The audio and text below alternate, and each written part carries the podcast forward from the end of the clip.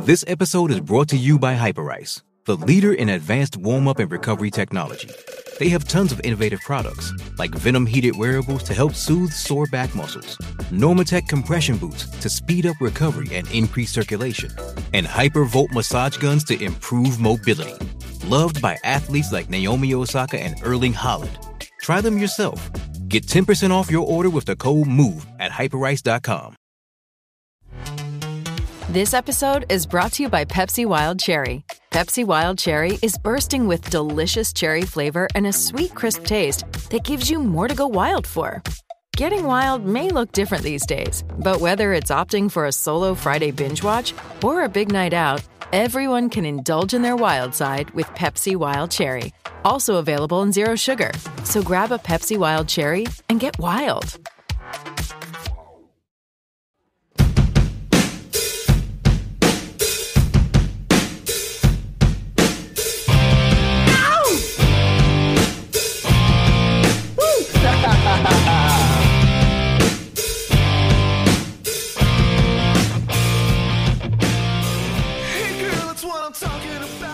Four games into the Steelers' 2021 season, their record is 1 in 3.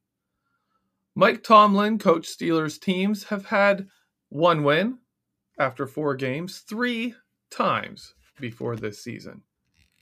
Each of those seasons ended with a non losing record.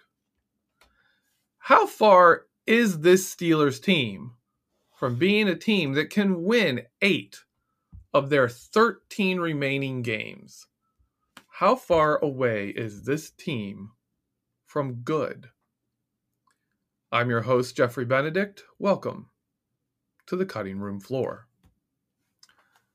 In the first half of today's show, we're going to cover the defense. And then in the second half of the show, we're going to cover the offense. And what we're looking for in this show is, is kind of, we're going to cover a little bit of what the problem is, but mostly focusing on is there hope? Is there hope that things are going to be better? Are there things that we can look at right now and say, you know what? If this team is going to get to a nine and eight season, if they're going to get to eight, eight and one or better, right? 500 or better, where is that going to come from? So we'll start with the defense. We'll start looking at the defensive line. The downfall of the Steelers' defensive line is is pretty clear. Uh, Stephon Tuitt is out, and Tyson Alualu is out. instead of Stephon Tuitt, uh, a Pro Bowler who had 11 sacks last year, uh, the Steelers are playing Chris Wormley. And now, in place of Tyson Alualu, who was an absolute stud of, as a number three defensive lineman, we're playing this week was Isaiah Buggs. Now, this line still has Cameron Heyward. But when you have Chris Wormley and Isaiah Buggs in, they're not threats that the other team is really that concerned with. And what we're seeing on film is any time a team wants, especially the Raiders game, the Bengals game, and now the Green Bay game, you're seeing any time they want to, they're double teaming Cameron Heyward if all they have to do is slow Cameron Heyward down, if they're running the other way or they're moving the pocket, you know, and they're and they're they're shifting the pocket to, to say TJ Watt side or something, they'll leave Cam Heyward one on one when that guy all he really has to do is slow Cam Heyward down. Right? And any any good guard is going to be able to slow down a defensive lineman.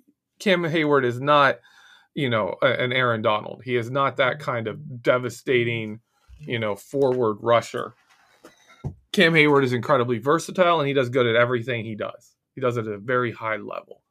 Uh, but he's not going to just dominate like a Darren Donald. He's not that kind of a guy. And when he's double teamed, most of the time that shuts him down. He, he's rarely he's rarely going to be that guy who's going to uh, take on a double team and still dominate. Chris Wormley it was a really good number four guy. Like he came in to play defensive end when Tuitt or Heyward were out for a couple of plays or taking a breather. Chris Wormley would come in and play defensive end. He didn't play a lot in, you know, the, the two defensive line fronts. That wasn't his job. he was really good as the number four. As the number two defensive lineman, he's not as good. Uh, he can contain the pocket. He's solid, but he's not a penetrator. He's not a you know bully in the backfield messing up your play. He's not that at all. You double team him, you're driving him wherever you want, and you can win one on ones against him. Right? He's not. He's going to be smart. He's going to make a few plays, but not enough. He's not creating problems for the offense. He's just not creating problems for your own defense, right? If the offense focuses and says, "Hey, we need to move this guy over there," and you're going to give him help, yeah, likely he, Chris Wormley's going to get moved. Isaiah Buggs as the number three guy is rough. He is Alualu right now. He's playing that role. He plays hard. Um, he's doing a great job of uh, well, I, I think everyone would understand uh, when I say he's he's next man upping it, right? He's the next man up. He's filling in. He's solid against the run. He delivers no pass rush threat at all. None. Chris Wormley, not much either which means from the defensive line, what used to be Tuitt as a as a you know just was bullying your backfield, bull in a china shop, wrecking the quarterback's pocket.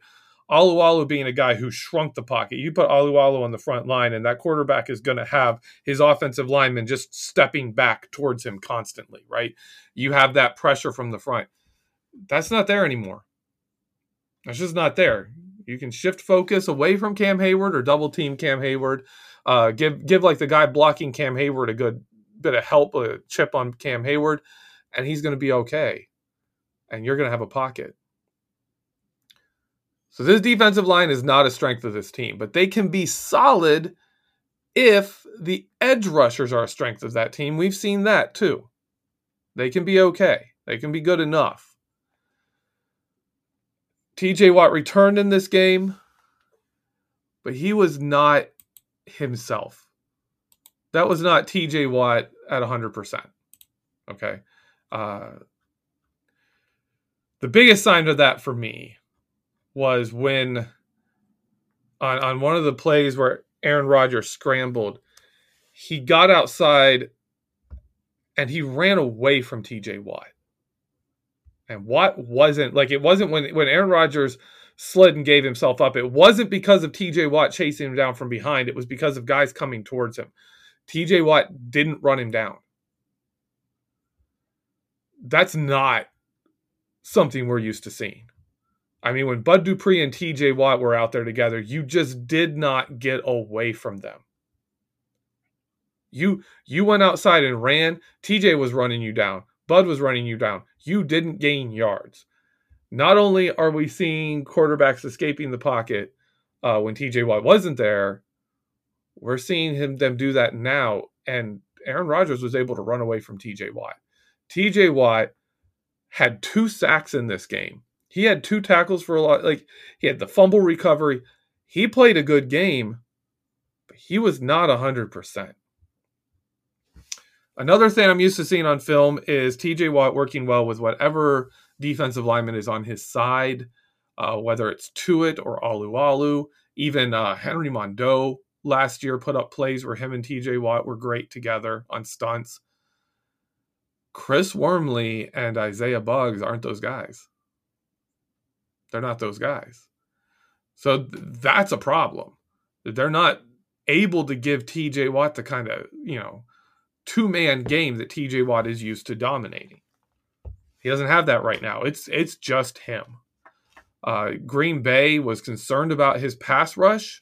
His get off the line was still good. His his his chasing speed wasn't all there, but the rest of it was there.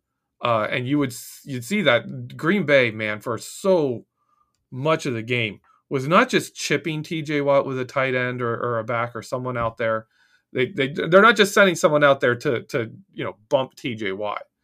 They were like blocking him, right? A, a tight end is coming out there and blocking him and then going and releasing like a full second late on their release just to slow TJ Watt down enough. And then the the you know, he's sitting there looking at a pocket that's already shifted his direction. They're shifting the coverage to his side, and and you've got three off three offensive linemen with you know either Wormley or Buggs and T.J. Watt on that side.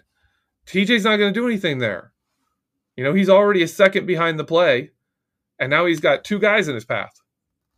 That's, that's not going to do. That's not going to work. Like they can shut him down. The rest of the pass rush really wasn't able to respond.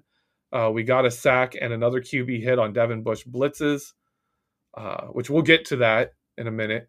But really, that part of the game wasn't there for the Steelers. TJ Watt's pass rush, Green Bay was able to neutralize it. Uh, Highsmith and Ingram are good. They're good edges, uh, but you got to ask this question: What do they offer when TJ Watt isn't on his game? Right? What do what do they offer? Uh, Ingram's going to have those games where he just goes off. Right? He's going to have plays where he's really good. He's he's good. He's legit good. Uh, but they're Highsmith and Ingram are going to be impactful threats as edge rushers when TJ Watt is the focus of the other team's blocking and still getting pressure. Yeah. So for defensive line, like where's the hope here? Where's the hope here? Defensive line and edge rushers. And really the hope is TJ Watt, go out there and be the best player on the field. That's what we need. We need TJ Watt to dominate. Uh, looking at inside linebackers, Joe Schobert is the Mack. He almost has to be. When when Joe Schobert is asked to do the buck role, uh, it's not good. When he's asked to be the Mack, he's solid. He, he's better. Uh, Devin Bush is the guy that has to blitz. Devin Bush is the guy who has to take on blocks. And I want to be clear here there is no Mack or Buck as a position. That's not a position you play. You you can say that in your idea. Like I can say, hey, Devin Bush is the Buck, Joe Schobert's the Mack. And what I'm saying is Joe Schobert is a better Mack than a Buck. And while Devin Bush is a better Mack than a Buck linebacker as well. He's best when he's running free. Uh, where he is right now, he's he's limited in speed. That's that's pretty clear. Uh, Aaron Aaron Jones, the running back, uh, ran away from Devin Bush and turned the corner on him. I've never seen a running. I haven't seen some of the fastest players in the league. They get run down by him. Like you don't outrun Devin Bush to the sideline and turn the corner. I don't care how fast you are. You're not doing that. We saw Aaron Jones do that that this game.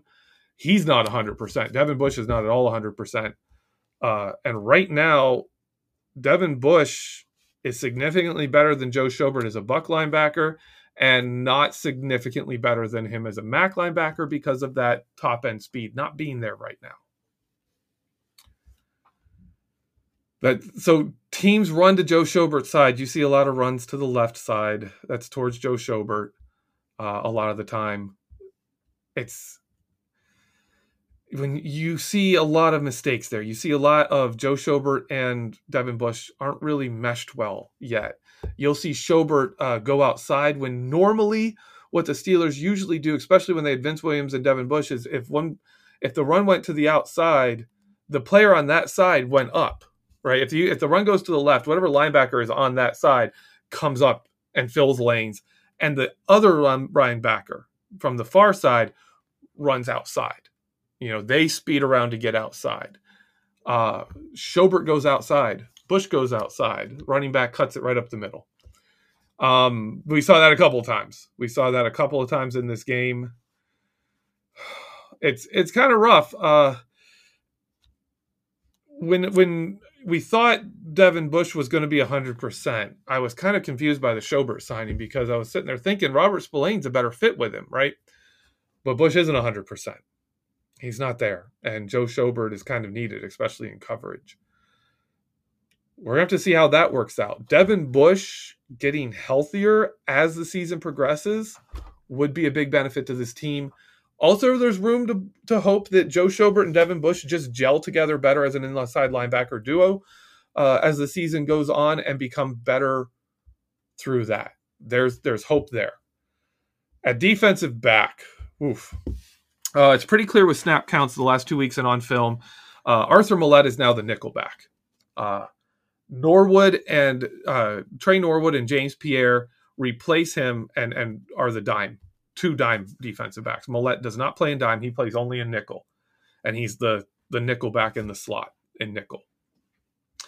Norwood showed good stuff in the nickel, but he's a rookie and he needs to be protected a bit. There's things he's just not good at yet, and there's ways to exploit him and attack him. Uh, in nickel, you don't aren't afforded the protection that you can get in dime.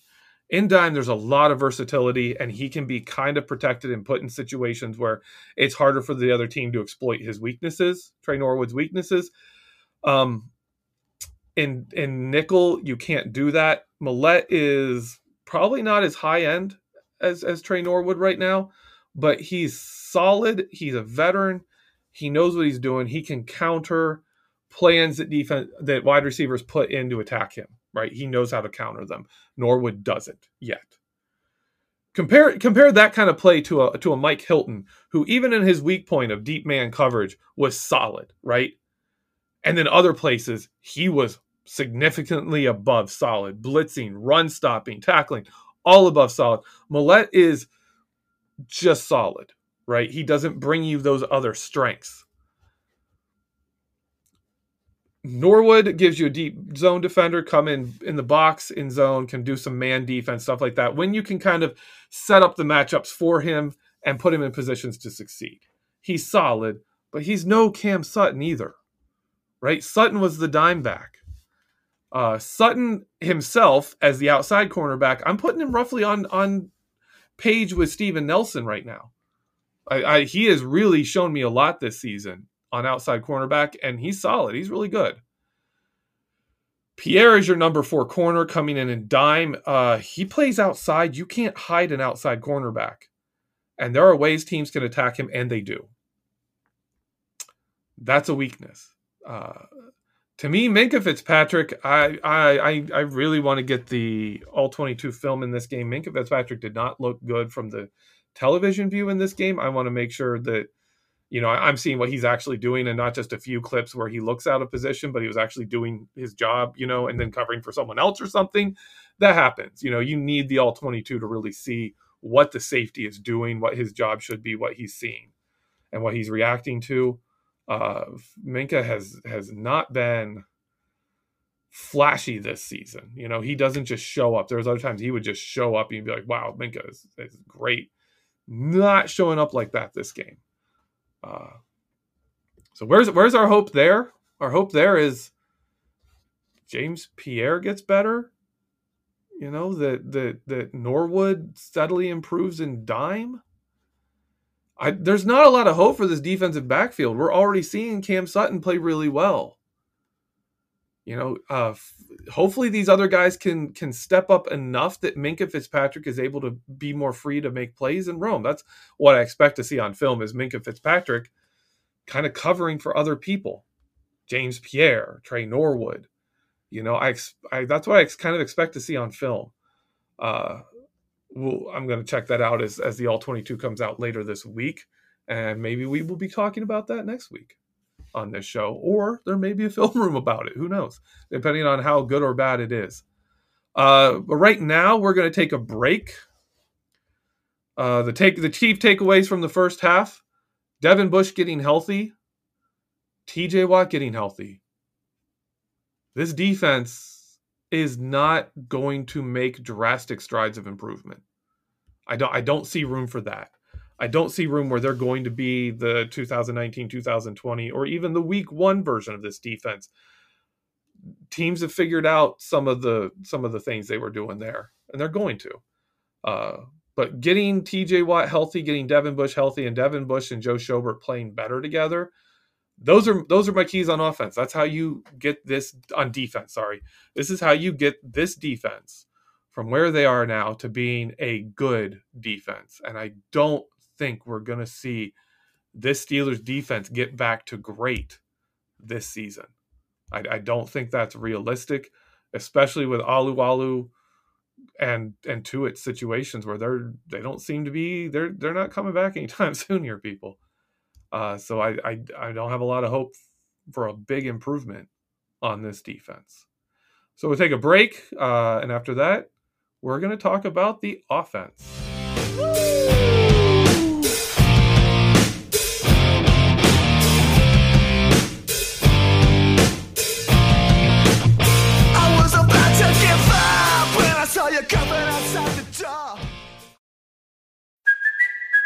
Kaley Cuoco for Priceline. Ready to go to your happy place for a happy price? Well, why didn't you say so? Just download the Priceline app right now and save up to 60% on hotels.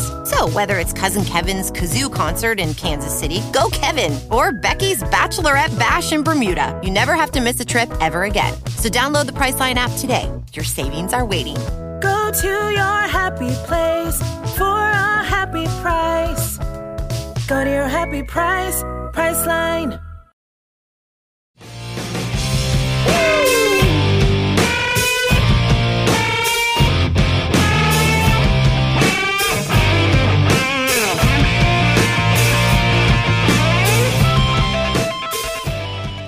Welcome back, Steeler fans.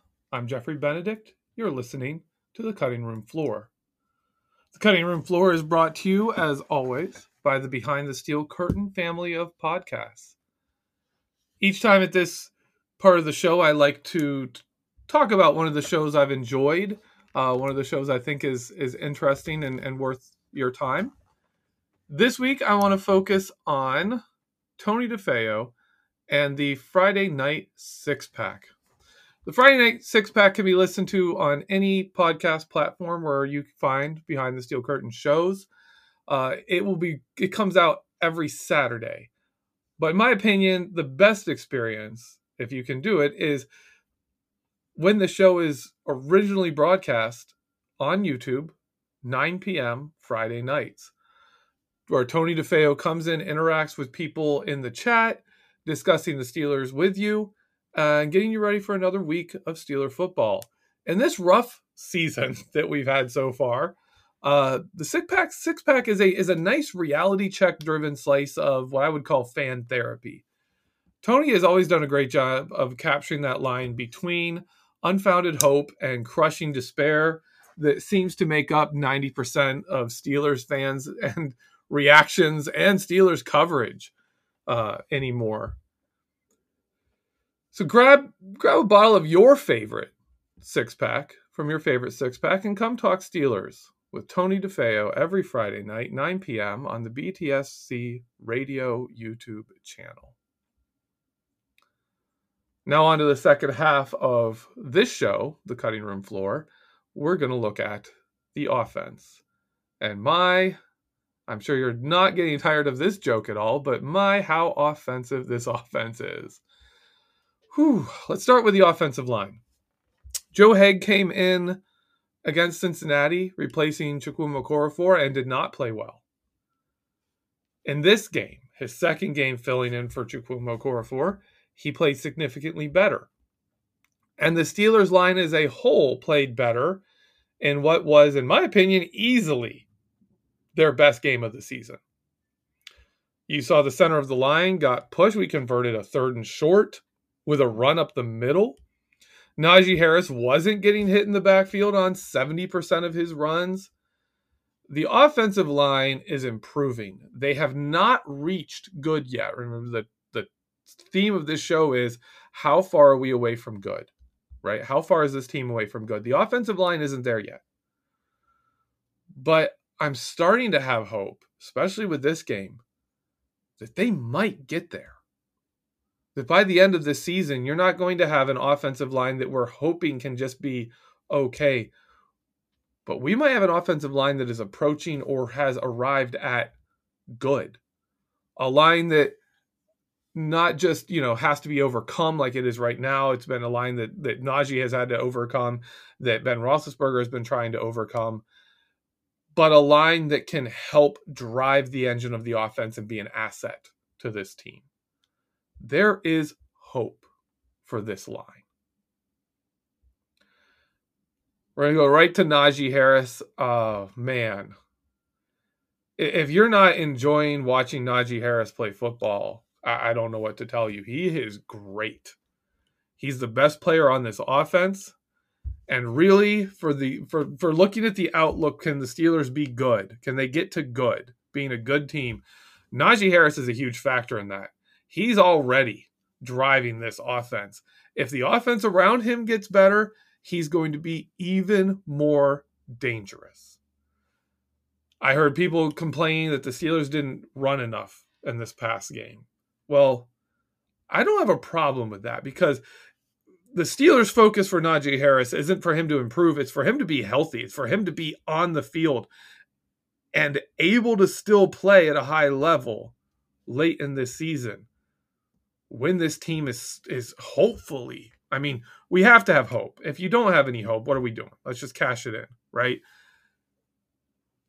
If we're hoping for this team to improve, we need Najee Harris to be going strong late in the season.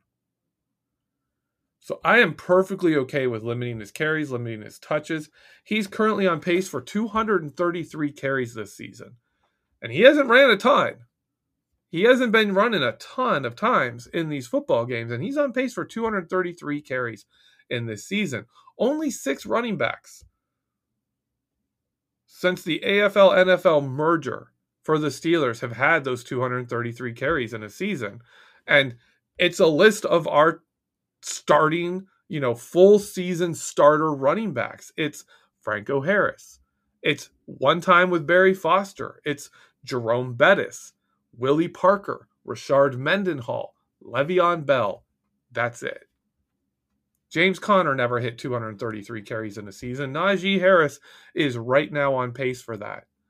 So he has been getting the ball. Not as like it, you may think we're not running that much, and that's just carries. That's not catches. That's not targets or catches. That's just rushes. So we're on pace. Okay, you you don't want to be above the pace they're at right now, unless you're closing out a win unless you're really eh, need it to win a game, right? We do, we should not be running if we're down. You know, get he can be involved in the passing game, that's fine, but you don't run down your first round pick and in a and win a game where you're three scores down just because it's the only thing on offense that's working. Uh, the problem with Najee Harris is there's still no one behind him. Benny Snell is not the answer. Um, I brought this up in my snap count breakdown. Uh, Benny Snell is a guy who needs to get going. He needs a lot of he needs a lot of touches. He needs to be a focus to really get going, uh, and he's not worth the focus. So yeah, Benny Snell.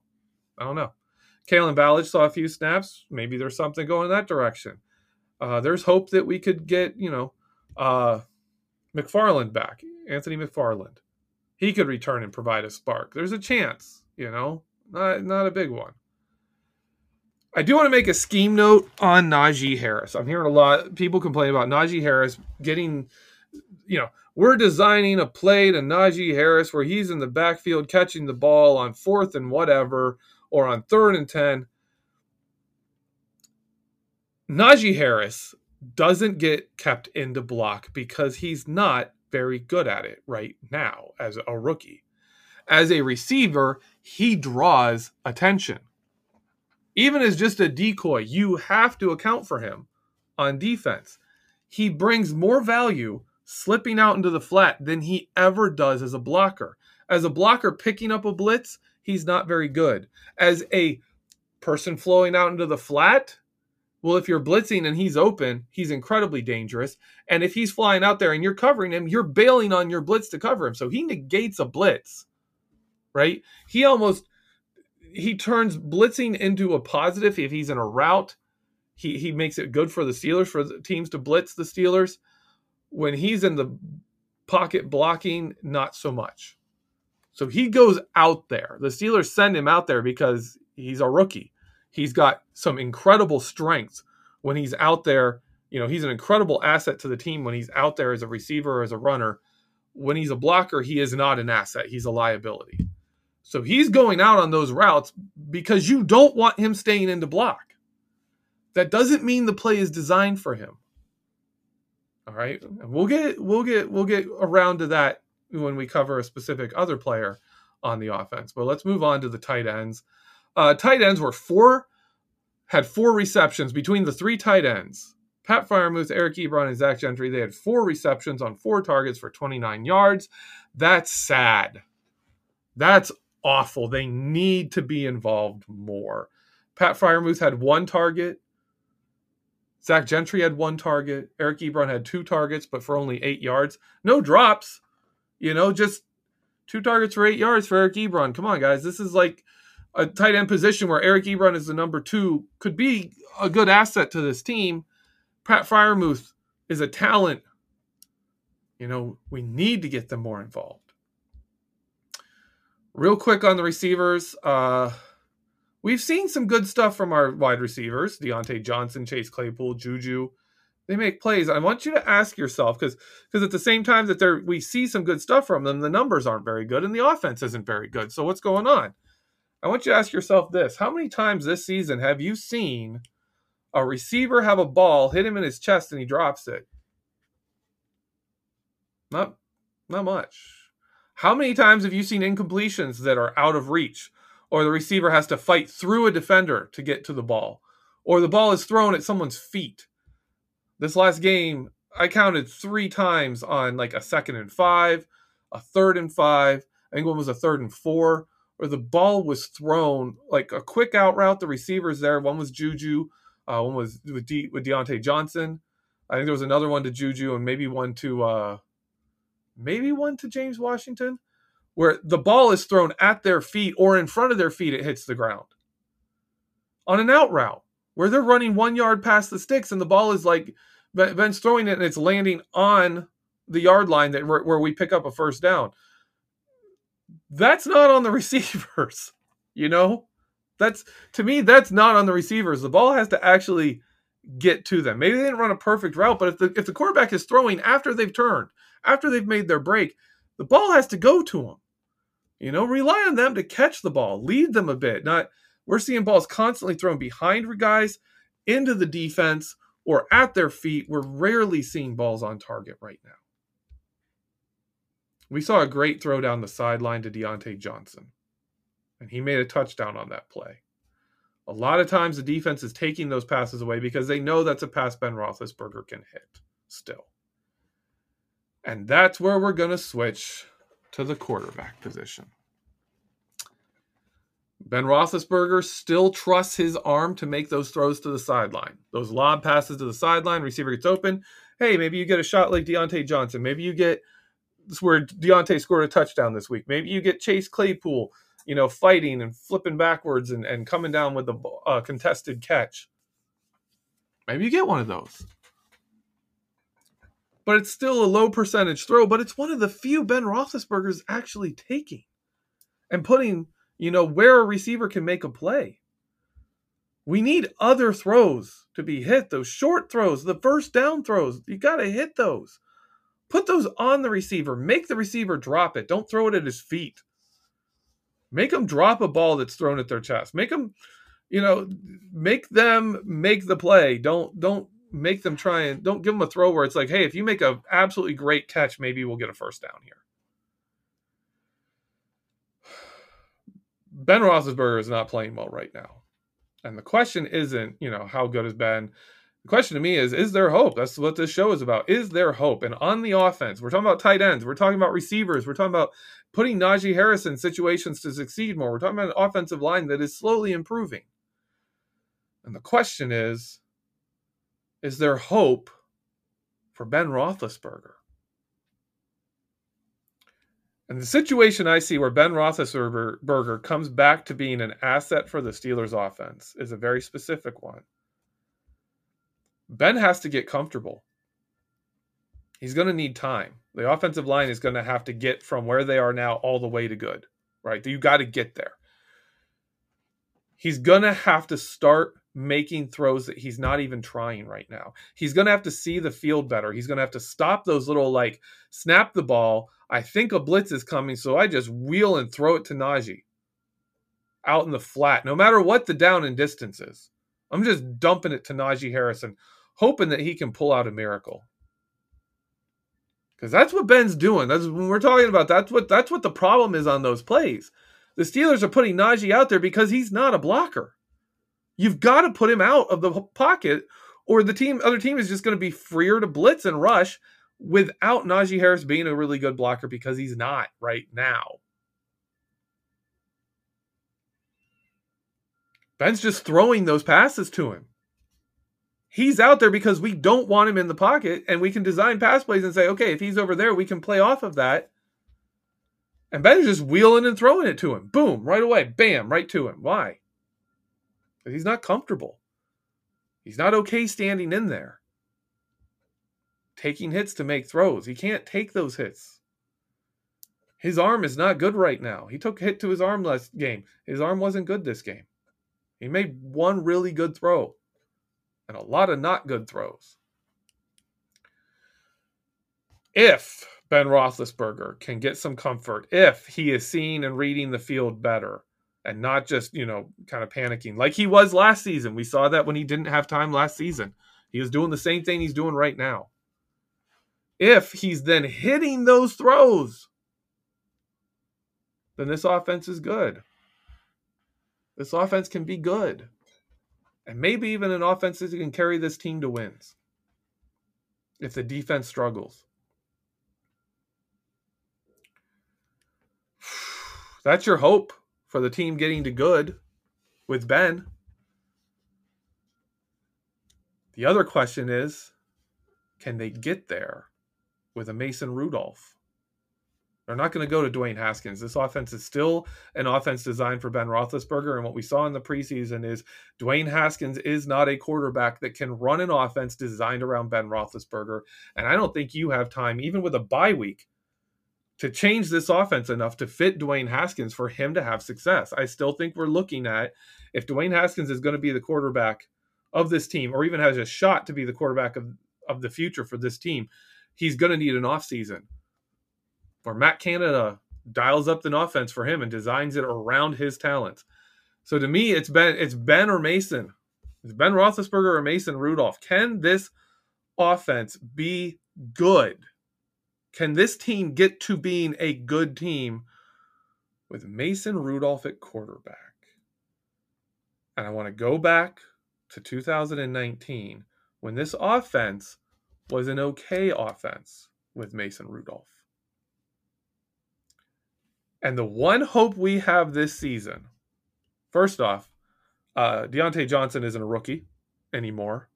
Mason Rudolph and Juju Smith Schuster were really good together. Really good together. Juju Smith Schuster was on pace for an 1,100 yard season before his injuries in 2019. And then when, when Devlin Hodges came in, him and Juju could, I mean, he couldn't throw a ball to Juju to save his life all of a sudden James Washington was the man, and Juju Smith Schuster, the quarterback couldn't get a ball to Juju Smith Schuster when Devlin Hodges was in. But Mason Rudolph and Juju were good together. Mason Rudolph and Chase Claypool have a chance to be good. I really think with Mason Rudolph, this offense, the passing game could be okay to to just below good, right? I think they can get there. And the and at that point, your hope is with the target you have at tight end, with the target you have at receiver, and a quarterback who is able to, you know, manage the game and make a few deep shots, take a few deep shots a game. You know who you have? You have Najee Harris. If Najee Harris and the talent on offense have a quarterback who can be decent to good, this offense will be good. Again, assuming the D offensive line gets to being good, right? And I think they can. At that point, yeah, you could get there with Mason Rudolph. I still think you're the real the real hope at being a good team, a team that could, you know, if if things fall right and hum, somehow they sneak in as the last spot in the playoffs, be a team that could scare somebody. Uh, I still think that's Ben if we're getting to nine and eight, I think our best shot is Ben. I think if, if he doesn't get there though, it's time to switch to Rudolph and hope hope the rest of the offense can really come together and lead this team because there's a lot of talent out there. Well, that's our hopes. I mean, there is there is a chance for this for this team to be good. It relies on a couple of players on defense getting healthy, and it really, really relies on the continued development and improvement of this offensive line and the Steelers finding some solid to good play at quarterback. Because right now, that is their, to my, in my opinion, has overtaken the offensive line as the biggest problem on this team. I want to thank you for hanging out with me here and listening to my show. This has been the Cutting Room Floor. I'm your host, Jeffrey Benedict. Have a good day, people. Let's go Steelers.